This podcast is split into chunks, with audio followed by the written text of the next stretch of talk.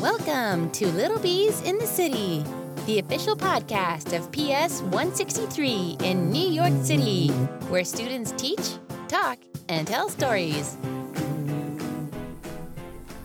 Hi, welcome to Little Bees in the City. I'm Mimi. And I'm Castile. We're here to ask why are people scared of German Shepherds? I have a German Shepherd, and when I walk my dog, someone is always scared of them when we walk by. It makes me so sad and it breaks my heart because they are so sweet and gentle.